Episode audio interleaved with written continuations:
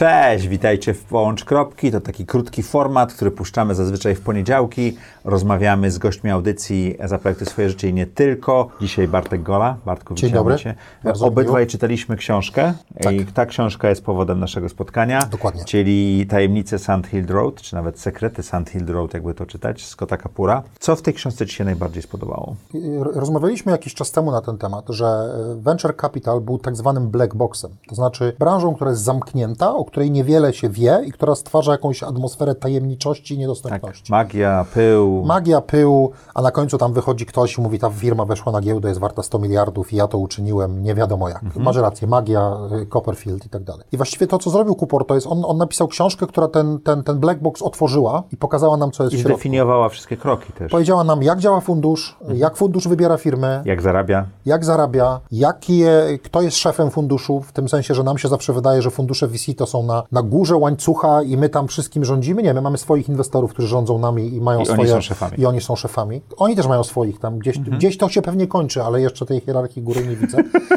Więc oni są naszymi szefami, więc to też wyraźnie pokazuje. Pokazuje, jak działają fundusze, dla, dlaczego pewne ruchy wykonują fundusze. I wydaje mi się, że to jest książka y, cenna zarówno dla startupowców, jak i dla menadżerów funduszy czy potencjalnych inwestorów. Czy też osób, które myślą, żeby zainwestować Myślą, albo żeby zainwestować, założyć. Tak? żeby założyć. Ona pokazuje pewną dynamikę, która jest za, za tą klasą aktywów, dlaczego trzeba zachowywać się w pewnym sposób, dlaczego na przykład fundusz, jeżeli prowadzisz swoją firmę i fundusz ma w Ciebie zainwestować, to bardzo szybko dostaniesz, y, zrozumiesz na przykład, dlaczego fundusz chce mieć pewne zapisy w umowach inwestycyjnych, dlaczego przed czym się chroni. To wzajemne zrozumienie może budować zaufanie. W Polsce jednym z głównych przyczyn, dla których tak ciężko się robi biznes y, y, innowacyjny jest brak z- zrozumienia, a za nim idący brak zaufania. To znaczy, że ktoś to robi, żeby mnie oszukać, a nie, nie rozumiem jego motywacji, dlaczego to robi. Więc wydaje mi się, że im więcej będziemy w stanie zbudować na tym rynku zaufania, zrozumienia, a w efekcie zaufania, tym będzie nam się łatwiej pracowało i ta książka to umożliwia. Jeżeli jestem startupowcem, czy też osobą, która myśli o odpaleniu swojego biznesu, to kiedy ją czytać? Przed, w trakcie, po?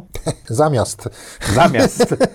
To jest jak w tym... Czyli jak przeczytam, to niekoniecznie będę chciał w tą stronę w ogóle wiosłować, tak? Być może, tak, tak. Okej. To, to, Ale to jest dobra lektura. dobra lektura. Może tak. nas uchronić przed bólem. To zamiast się wzięło z takiego dowcipu, nie wiem, czy pamiętacie, kiedyś w takich czasach komunistycznych był taki lek Bisepto, nie wiem na co on był, chyba był przeciwbólowy.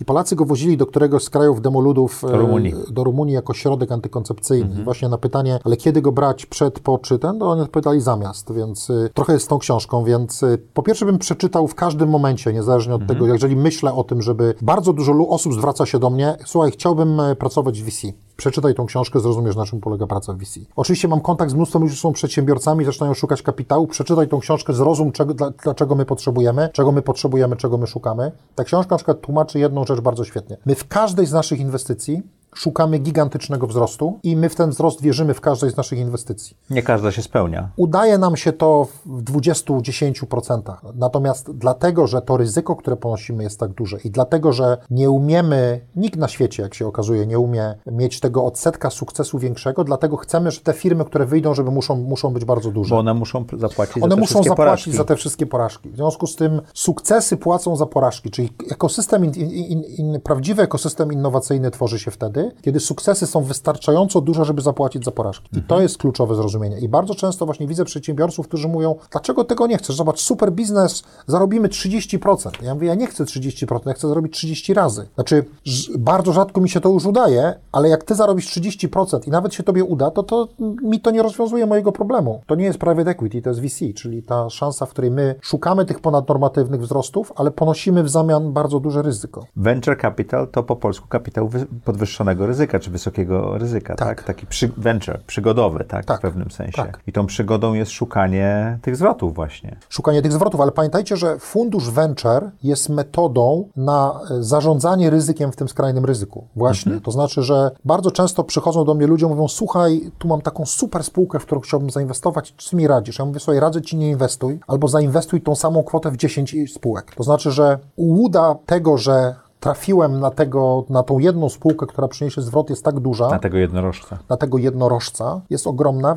ale nie, nie, nie ulega jej. Miej, e, miej portfel. No i fundusz jest po to, żeby poprzez portfel, mimo wszystko w tych biznesach skrajnego ryzyka osiągać zwroty nie tak duże jak na jednej spółce możliwe, ale ciągle ponadnormatywne. To ja też mam taką rozmowę. Ja mam 30 kilka spółek w swoim portfelu i ludzie mówią, czemu tak dużo? Ja mówię, jeszcze mi ze 20 brakuje, żeby ten portfel się balansował w pewnym sensie, tak? Tak, wiesz co, jest taka bardzo fajna prezentacja, którą na pewno znajdziecie w internecie, e, którą zrobiło 500 Startups, Moneyball Behind Startups, czyli to było nawiązanie do słynnej książki i filmu Moneyball, Moneyball. o tym podejściu e, liczbowym do baseballa. I oni mówią, Statystycznym. Statystycznym. Oni mówią, trzeba tak samo podejść do startupów, to znaczy im wcześniej robisz, tym musisz zrobić więcej. Tylko żeby to zrozumieć, to trzeba mieć sobie pokorę pewną, że nie jestem geniuszem, który będzie dobrze wybierał, albo że dokonam prawidłowego procesu, ale i tak w ramach prawidłowego procesu będę miał bardzo dużo porażek.